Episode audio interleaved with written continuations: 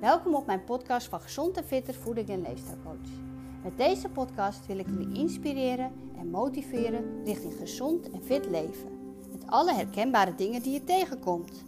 Als je tekort energie hebt, niet afvalt, geen richting hebt qua doel, onzeker in je lijf, door stress verkeerde keuzes maakt en je emoties in de weg komen te staan.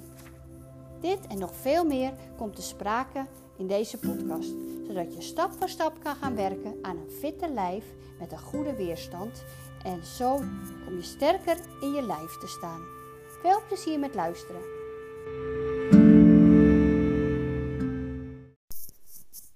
Hoi, welkom op mijn eerste podcast. Die gaat vandaag over hoe hou je je doel vol. Herken jij het dat je bent begonnen met een goed voornemen een doel. Het maakt niet uit of het in januari is of verderop in het jaar, maar je bent begonnen met een, met een doel. Bijvoorbeeld afvallen, stoppen met roken, meer bewegen, uh, starten met mediteren of minder stress krijgen. Dat zou een van de doelen kunnen zijn. Maar na twee weken stop je al. Omdat er iets is gebeurd waardoor je het doel niet haalt. En dan denk je, nou, het lukt toch niet. Ik kan het niet. Het heeft geen nut. Uh, Zie je wel, ik doe het ook nooit goed en, en, en, niks lukt. En nou, je komt in een hele negatieve spiraal. Hoe zorg je nou dat het wel gaat lukken, ook al heb je tegenslagen? Nou, in deze podcast ga ik het erover hebben en ik ga je wat tips geven. Dus ik zou zeggen, pak pen en papier als je die hebt en anders lees je hem nog een keer als je thuis bent.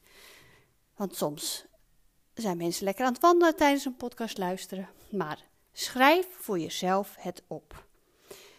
Hoe hou je het doel vol? Nou, nummertje 1. Maak je doel voelbaar. Dus vraag aan jezelf en schrijf het ook op, want dan kan je het altijd nalezen als je even een uh, zwak moment hebt. Hè? Dat is trouwens heel menselijk natuurlijk. Wat is de reden van mijn doel? Dus waarom wil ik dit doel? Dat is een hele mooie vraag. Want het zorgt ervoor dat je je doel gaat voelen. Dus dat je echt uh, en ja, dat noemen ze een intrinsieke motivatie. Dus dat je, ja, dan word je nog gemotiveerder. Het is echt gebleken dat dat een hele goede stap is. dan gaat de knop om, zeggen ze ook wel eens. Hè? Bijvoorbeeld, uh, ik wilde stoppen met roken vroeger. Nou, dat heb ik een heleboel keren geprobeerd. Ik heb zelfs een boek gelezen. Nou, iedere keer begon ik weer. Tot op het moment dat ik echt merkte tijdens het hardlopen dat ik gewoon luchttekort had.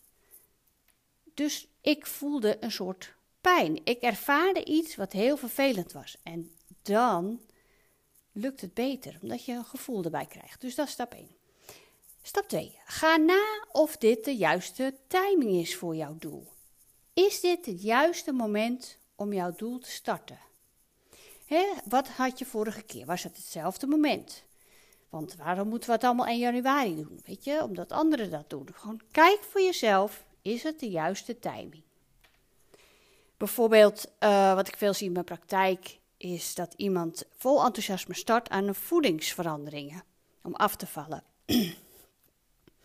maar een stressvol leven, ja, als je een heel stressvol leven hebt, um, kan je zomaar door door aan die stappen te gaan werken, nog meer stress krijgen. Hè? Omdat je dan nog meer dingen moet van jezelf vooral.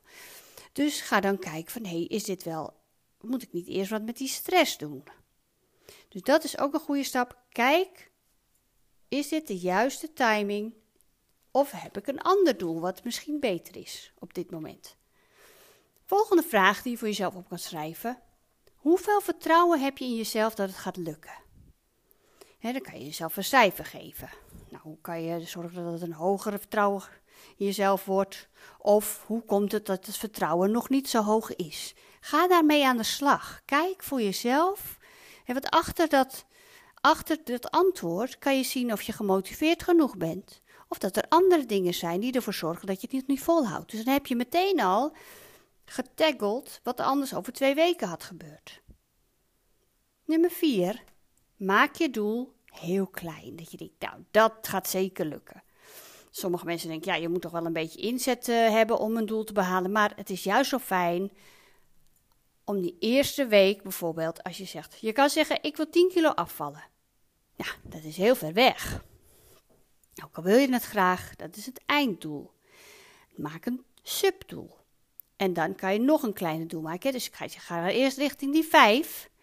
En dat doe ik door eerste week, eerst uh, twee weken, 1 kilo af te vallen.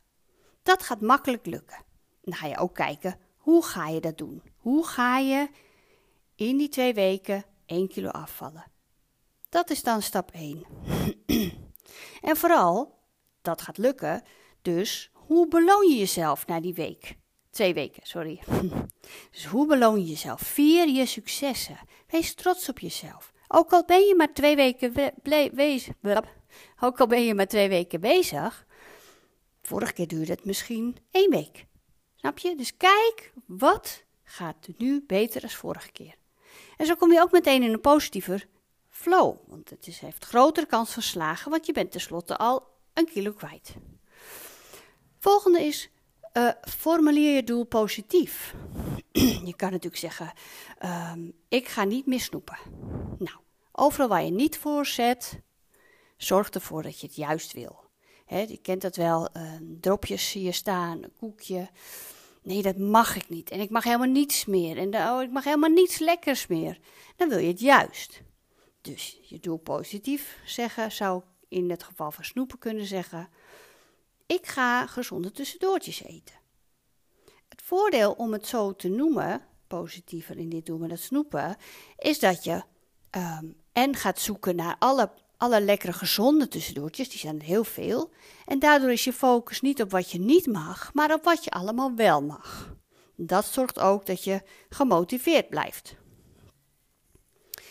Um, wat dan ook een hele goede stap is, dat vind ik eigenlijk nog een.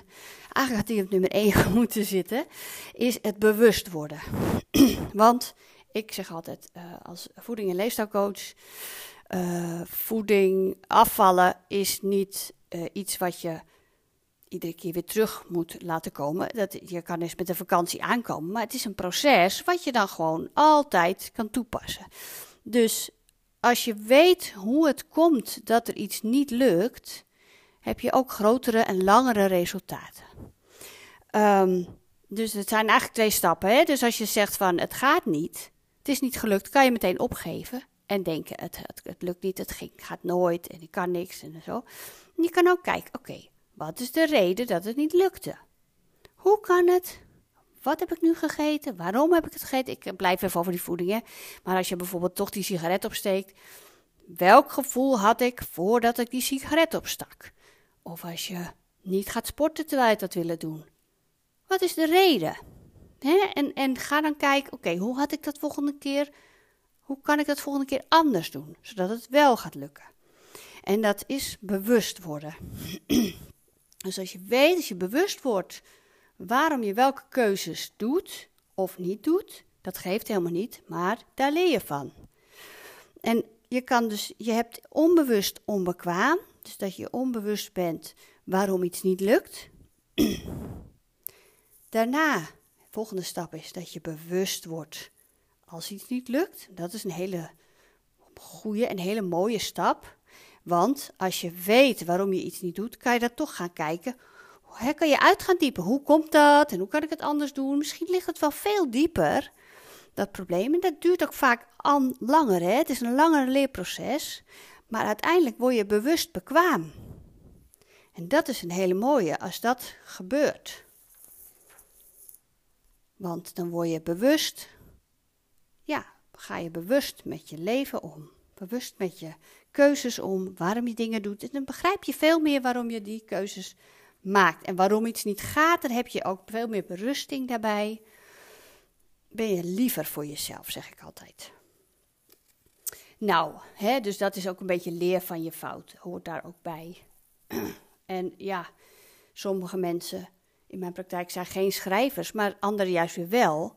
Dus schrijf voor jezelf op wat er allemaal in zo'n proces gebeurt. En dan zal je zien dat je de volgende keer het langer volhoudt. Als laatste heb ik nog een hulpbron zoeken. als je zegt van, nou, ik, het lukt me nooit en ik kan het niet alleen, ik ben niet sterk genoeg. Wie of wat kan je wel helpen? Een buurvrouw, een vriendin, een partner, kinderen, weet ik het wat. Zorg dat je voor jezelf gaat kijken, wat heb jij nodig dat je wel die eerste paar weken doorkomt.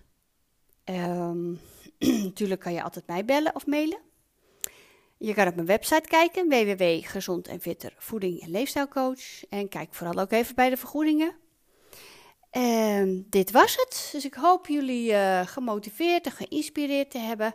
En uh, hou vol. En nou echt het belangrijkste, wees lief voor jezelf. En hopelijk tot de volgende podcast. Doeg!